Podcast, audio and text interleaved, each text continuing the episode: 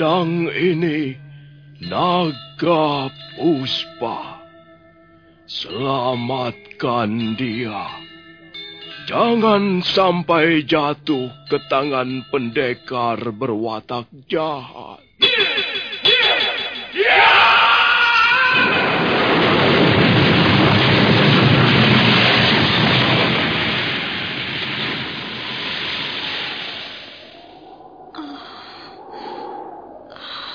Kakang Kamandanu, kau, kau masih juga tidak percaya bahwa aku, aku mencintaimu. Mesin, maafkan aku Mesin. Oh, Mesin, oh, Mesin.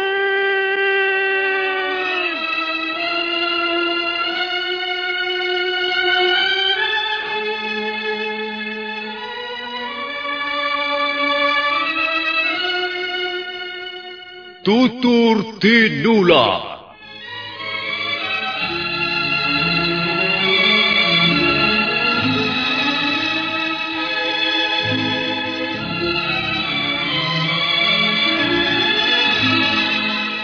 Sebuah sandiwara radio serial, produksi Sanggar Cerita dan teater Sanggar Prativi. Sebuah kisah dengan latar belakang sejarah runtuhnya Singasari dan berdirinya kerajaan Majapahit.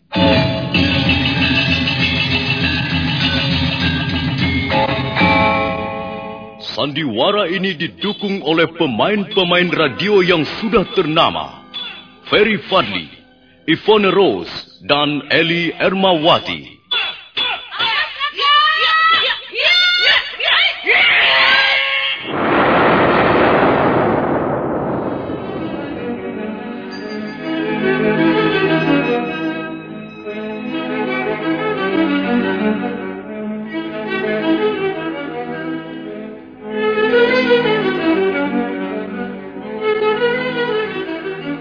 Cerita ini ditulis dan disusun oleh S. Tijab. Teknik dan montase dikerjakan oleh Rudi Tinangon dan Joko SP. Sutradara Y. Rudi Wartono. Kali ini mengetengahkan episode ketiga dengan judul Daun-daun bersemi lagi.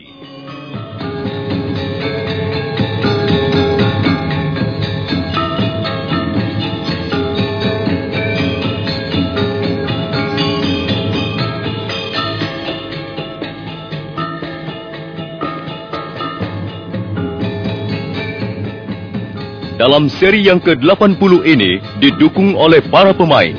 Ferry Fadli sebagai Arya Kamandanu, Eli Ermawati sebagai Maisin, Hari Aki sebagai Empu Hanggareksa, Eli Panca sebagai Nyi Rongkot, dan Nusri pembawa cerita.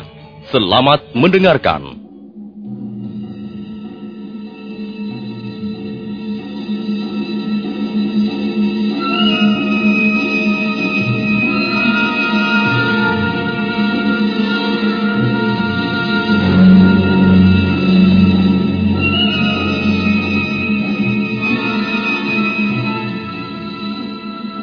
Maisin nekat ingin membalas dendam atas kematian suaminya. Dengan pedang naga puspa, dia ingin membunuh mereka yang telah memburunya, mengejarnya sampai akhirnya pendekar laut terbunuh. Tentu saja niat itu kurang ditunjang oleh perhitungan yang matang dan bisa membahayakan jiwanya. Arya Kamandanu berhasil menggagalkannya. Maisin nampak semakin putus asa. Pandangannya menerawang kosong, tiada gairah kehidupan lagi. Mesin? Apa yang kau lihat? Uh, saya... Saya melihat sekumpal kabut di kejauhan. Dan laut terperangkap di dalamnya. Oh... Wanita ini masih terus tercekam oleh kematian suaminya. Mesin, kau harus mengendalikan pikiranmu. Kau tidak boleh mengikuti hayalan-hayalanmu. Hayalan itu akan membuatmu terpisah dari dunia nyata dunia tempatmu hidup, tempatmu berpijak sekarang ini.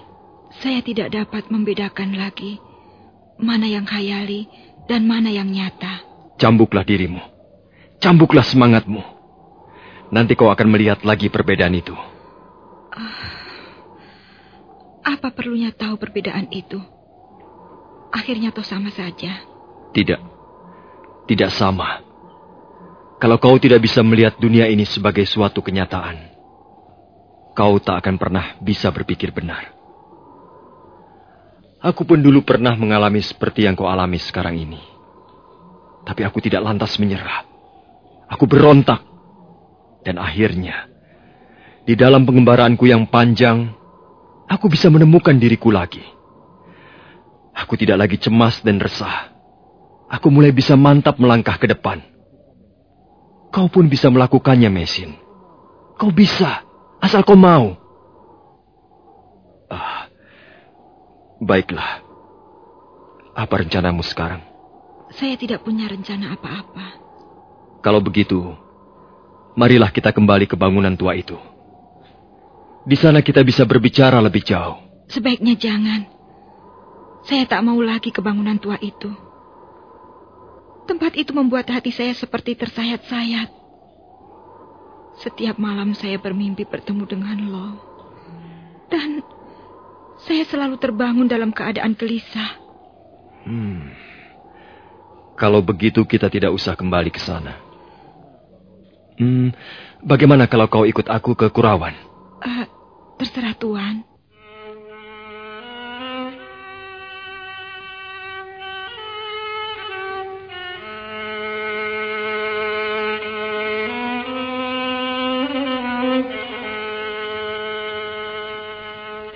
Mereka lalu berangkat. Arya Kamandanu melangkah menyusuri jalanan setapak dan Mesin dengan lesu mengiringinya di belakang. Nah, lihat Mesin. Setelah melewati dua gugusan bukit di depan itu, kita akan memasuki daerah Kurawan. Menjelang sore nanti, kita pasti sudah tiba di sana.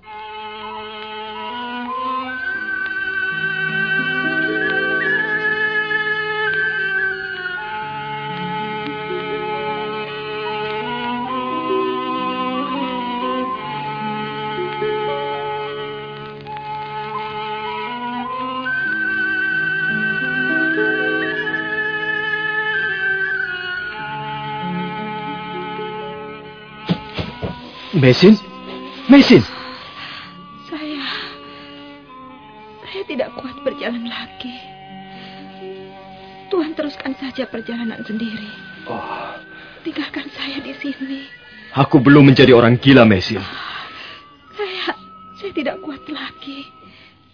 Tidak... Tidak kuat oh. lagi. Tubuhmu gemetaran. Dan keringat dingin membasahi pakaianmu.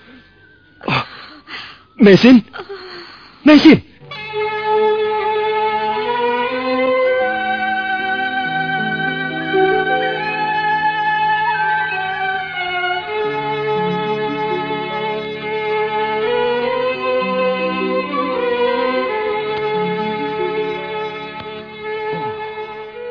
dia pingsan.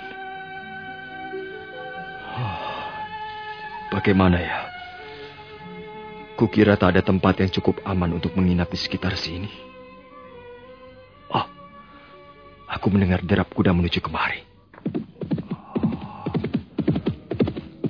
Arya Kamandanu buru-buru mendekap tubuh Maisin dan membawanya berlindung di balik daun semak belukar. Untung aku segera bersembunyi. Kalau sampai kepergok penunggang kuda itu, tentu akan menimbulkan kesulitan baru. Arya Kamandanu kembali meletakkan tubuh Maisin, membaringkannya di atas semak. Mendadak hatinya berdebar kencang. Sampai saat ini, ia belum pernah mendekap tubuh seorang wanita. Perasaan yang aneh menjalari urat-urat sarafnya. Apalagi ketika matanya menatap Maisin yang tergolek bagaikan arca batu pualam. Tangannya pelan-pelan mengampiri wajah wanita batu pualam itu dan menyeka keringat yang menitik bagaikan embun pagi. Kasihan sekali wanita ini. Dunia memang aneh. Penuh berisi keanehan yang tak terjangkau otak manusia. Bagaimana tidak? Seorang wanita cantik seperti ini mestinya hidup senang, penuh kemewahan, bahagia tak kurang suatu apa pun juga. Tapi dia malah tergolek di tempat ini, tak sadarkan diri. Suaminya tewas, hidup merana di negeri orang, sendirian, tak tahu apa yang hendak dilakukannya.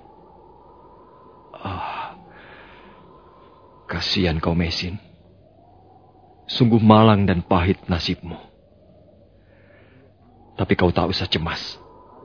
Aku, Arya Kamandanu sanggup menjadi pelindungmu selamanya. Arya Kamandanu menesah pelan, seolah ingin melepaskan beban berat yang menindih perasaannya. Kemudian dia mengangkat tubuh Maisin dan menggendongnya menuju desa Kurawan. Waktu itu senja telah kemerah-merahan dan Arya Kamandanu bagaikan seekor banteng jantan yang perkasa terus melangkah, sementara Mesin masih belum sadar dalam dekapannya.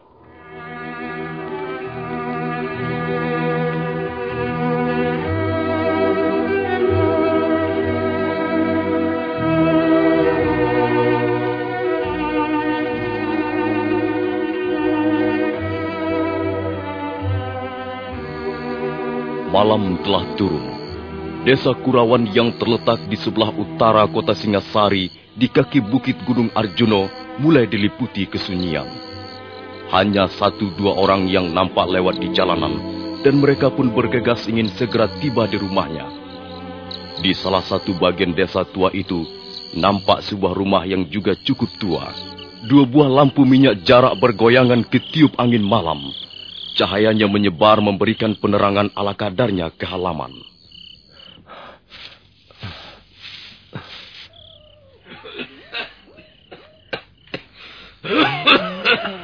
Gusti. Gusti masih di luar malam-malam begini, Gusti. Udara terasa panas malam ini. Dan aku baru saja memeriksa halaman depan. Desa ini semakin sepi. Semakin tua dan sepi. Oh, lebih baik Gusti istirahat di dalam. Angin malam seperti ini tidak baik untuk kesehatan. Aku belum ingin tidur. Akhir-akhir ini aku susah tidur. Kalau kau mau tidur, ya tidurlah dulu, Nyirongkot. Iya, tapi sebaiknya Gusti duduk-duduk di dalam saja. Jangan di luar. Angin malam seperti ini jahat sekali, Gusti sering kali membawa penyakit. Iya, iya, iya, iya. Kau benar. Baiklah, aku akan ke ruang penyimpanan pusaka. Kalau kau mau tidur, tutuplah pintu serambi depan dan matikan lampunya. Baik, Gusti.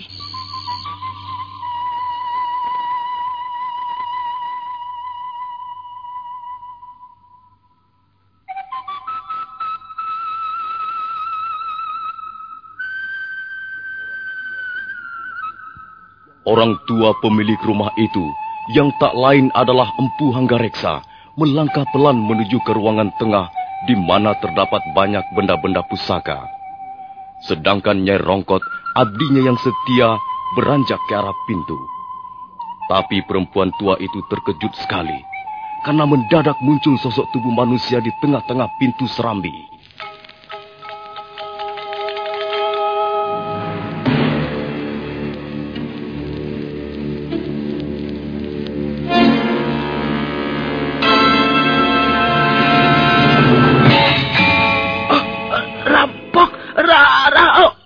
Aku bukan rampok.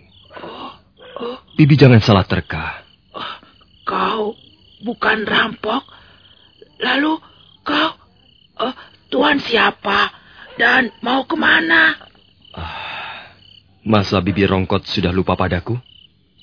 Oh iya, aku seperti pernah mengenal suara Tuan. Tapi di mana ya? Dan kapan? Ah, Bibi Rongkot ini keterlaluan. Masa Bibi sudah lupa padaku? Sama sekali tidak ingat? Aku Kamandanu, Bi. Oh, oh, Angger Kamandanu. Aduh, apa benar Angger Kamandanu yang datang? Iya, benar, Bi. Oh, ayo, masuk, Nger. Masuklah. Waduh, waduh. Rumah ini bakal bersinar lagi, Nger.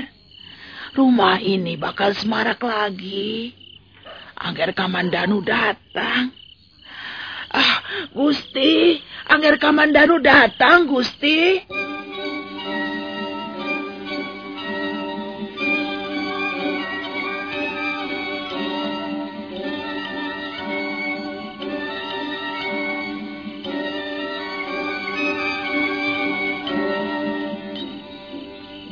Nyi?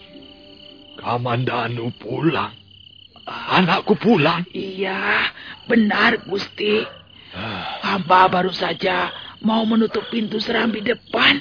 Eh, Tiba-tiba Angger Kamandanu sudah berdiri di tengah-tengah pintu. Oh, jantung hamba mau copot rasanya karena kaget. Tapi hanya sebentar. Ah, ternyata momongan hamba yang datang, Ah. Gusti. Nyai, apa kau tidak salah lihat? Hah? Jangan sembrono. Zaman sekarang ini sedang kacau. Banyak para penipu licik berkeliaran. Mereka itu sering mengaku-aku. Tapi ternyata tujuannya lain. Mau menyikat barang-barang berharga. Eh, eh, Iya. apa kau sudah yakin benar bahwa yang datang itu anakku, Arya Kamandanu? Hah? Oh, hamba yakin, seyakin-yakinnya, Gusti. Semula memang hamba sedikit ragu, tapi sekarang tidak. Memang benar Angger Kamandanu yang datang. Lalu sekarang mana dia? Angger Kamandanu tidak datang sendirian, Gusti. Hah? Dia membawa seorang wanita. Membawa seorang wanita. Iya, Gusti. Wanita itu agaknya kurang sehat. Angger Kamandanu membaringkannya di ruang tidur hamba. Lalu Angger pergi ke belakang mau mencuci tangan dan kaki dulu katanya. Ah, ayo, antarkan aku. Aku sudah rindu sekali dengan si bocah gendeng itu. Empu Hanggareksa sudah akan melangkah keluar dari rumah penyimpanan senjata pusaka, tapi segera mengurung niatnya. Karena di tengah-tengah pintu ada seorang pemuda berpakaian lusuh. Dialah Arya Kamandanu. Ayah, Kamandanu. Hah? Arya Kamandanu? Eh, benarkah kau Kamandanu anakku, Ger? benar ayah. Saya Arya Kamandanu, putra ayah. Oh, Kamandanu. Akhirnya kau pulang juga, anakku. Akhirnya kau kembali juga, Ger.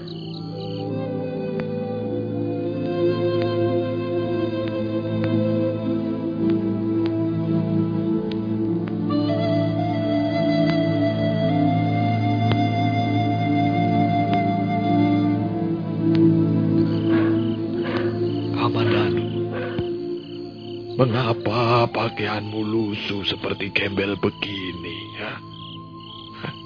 Aku tahu. Kau pasti sengsara setelah diam-diam pergi meninggalkan ayahmu. Kau pasti hidup susah. Wajahmu sudah mengatakan semuanya. Mukamu kusam, seperti dinding tak pernah dikapur. Badanmu kurus dan matamu cekung, Le. Iya. Memang.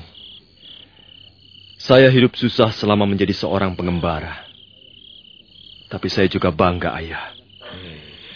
Karena telah berani hidup di tengah belantara manusia dengan bermacam-macam watak dan perangainya. Iya, iya, iya.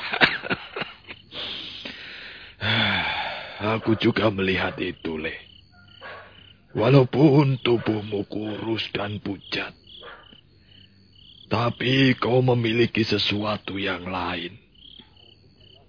Kulihat kau bukan lagi Kamandanu yang dulu. Kau nampak jauh lebih dewasa dan matang. Gusti, makanan sudah hamba siapkan. Barangkali Angger Kamandanu lapar dan ingin makan bersama Gusti. Oh iya, iya, iya, iya. Terima kasih, Nyi. Aku pun ingin makan malam bersama anakku lanang ini. Ayo, Le, Kamandanu. Kita makan. Oh ya, kata Nyi Rongkot, kau datang bersama seorang wanita. Apa betul itu? Benar, Ayah. Lalu, apamu dia itu? Istrimu? Ah, bukan. Dia istri salah seorang sahabat saya hmm. yang meninggal di tengah perjalanannya. Dia pun sedang dalam keadaan sakit, ayah. Ah, ya. Ayolah. Kau ceritakan nanti sambil makan.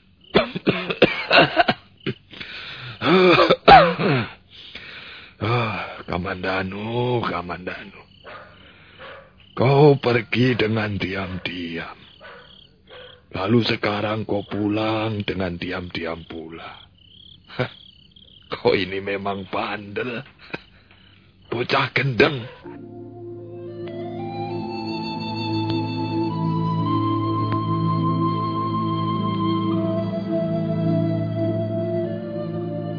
Keteranganmu belum jelas, Le.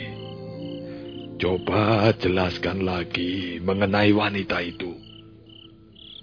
Dia seorang janda, katamu. Iya, iya. Suaminya adalah sahabat saya. Suaminya meninggal dalam perjalanan. Lalu dia sakit. Dia terluka. Hmm. Nampaknya mereka mempunyai masalah. Menurut Nyirongkot, wanita itu orang asing. Apa benar begitu, Le? Iya, benar. Dia berkebangsaan Mongolia. Ah, oh ini terlalu. Wanita itu bisa membawa masalah gawat ke rumah ini, Le. Kau tahu, semenjak pemerintah Singasari jatuh, Jaya Katwang mengambil alih kekuasaan. Roda pemerintahan dipindahkan ke Kediri. Perubahan kekuasaan itu sangat mempengaruhi kehidupan rakyat dan masyarakat pedesaan. Banyak bekas kaki tangan pemerintah Singasari ditangkap di rumah-rumah penduduk. Dan akibatnya, penduduk yang tidak berdosa ikut menjadi korban, Le. Mereka ikut ditangkap. Bahkan tidak sedikit yang disiksa sampai mati. Tapi, dia tidak mempunyai masalah dengan pemerintah Kediri. Kita tidak perlu takut memberikan perlindungan padanya di rumah kita, ayah. Apa kau mempunyai hubungan khusus dengan wanita itu, Le? Tidak. Tidak, ayah. Kalau saya menolong dia, memberikan perlindungan padanya, itu semata-mata hanya karena merasa iba. Hati nurani saya tersentuh melihat penderitaannya. Ah. ya, baiklah. Untuk sementara, Aku bisa menerima keteranganmu. Ayolah, makan yang kenyang. Hatiku ini gembira sekali. Kau pulang dan kita bisa makan bersama-sama lagi dalam satu meja. Saya pun merasa gembira dan bahagia, Ayah. Mari, Ayah. Ayah juga harus makan banyak. ya, boleh, boleh, boleh.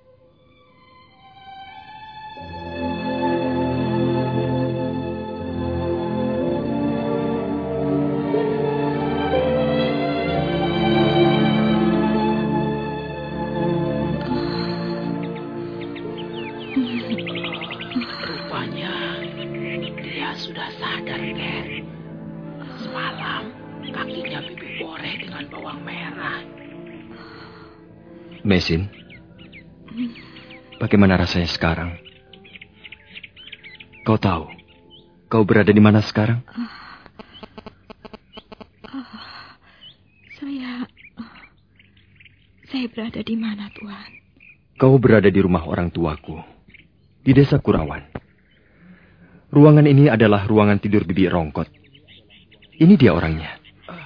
Bibi Rongkot orangnya baik sekali. Kalau Nini menginginkan sesuatu, katakan saja pada Bibi. Jangan malu-malu, jangan sungkan-sungkan. Apakah saya tidak hanya akan menyusahkan Tuhan saja? Mengapa Tuhan membawa saya ke rumah Tuhan?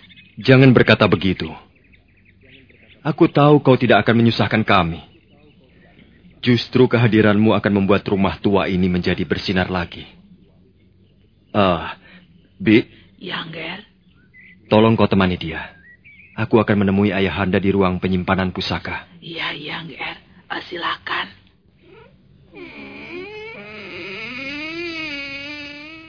Duduklah, Le, Kamandanu. Iya, Ayahanda. Aku ingin bicara denganmu perihal wanita yang kau bawa kemari itu. Beberapa waktu yang lalu datang serombongan prajurit Kediri ke Kurawan. Mereka sibuk mencari dua orang pelarian. Laki-laki dan perempuan. Ah, Bukankah ini gambar wanita yang kau bawa itu? Dan bukankah ini suaminya?